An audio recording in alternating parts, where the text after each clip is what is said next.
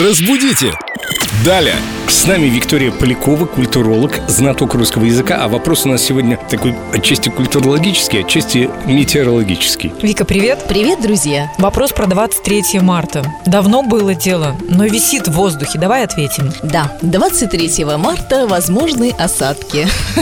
Вопрос у нас в группе ВКонтакте. Правильно ли писать 23 марта стало самым теплым днем? Ведь день мужского рода, и по моей логике должно быть написано «стал». Или я ошибаюсь? А по Спасибо. моей, извините, логике, 23 марта, почему бы и нет? Стало, да. Уи! Оно же не марто.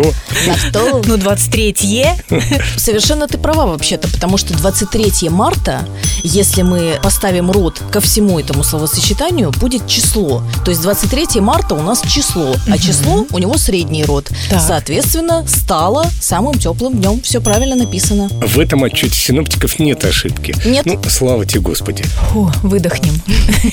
И на этом, собственно, тема закрыта. Давайте не забывать о том, что главнее всего погода в доме. Подождите. А что там на А улице, не так тема важно. теплых дней продолжается. Конечно, хотелось бы, чтобы было теплее, теплее, еще теплее. Ждем лета.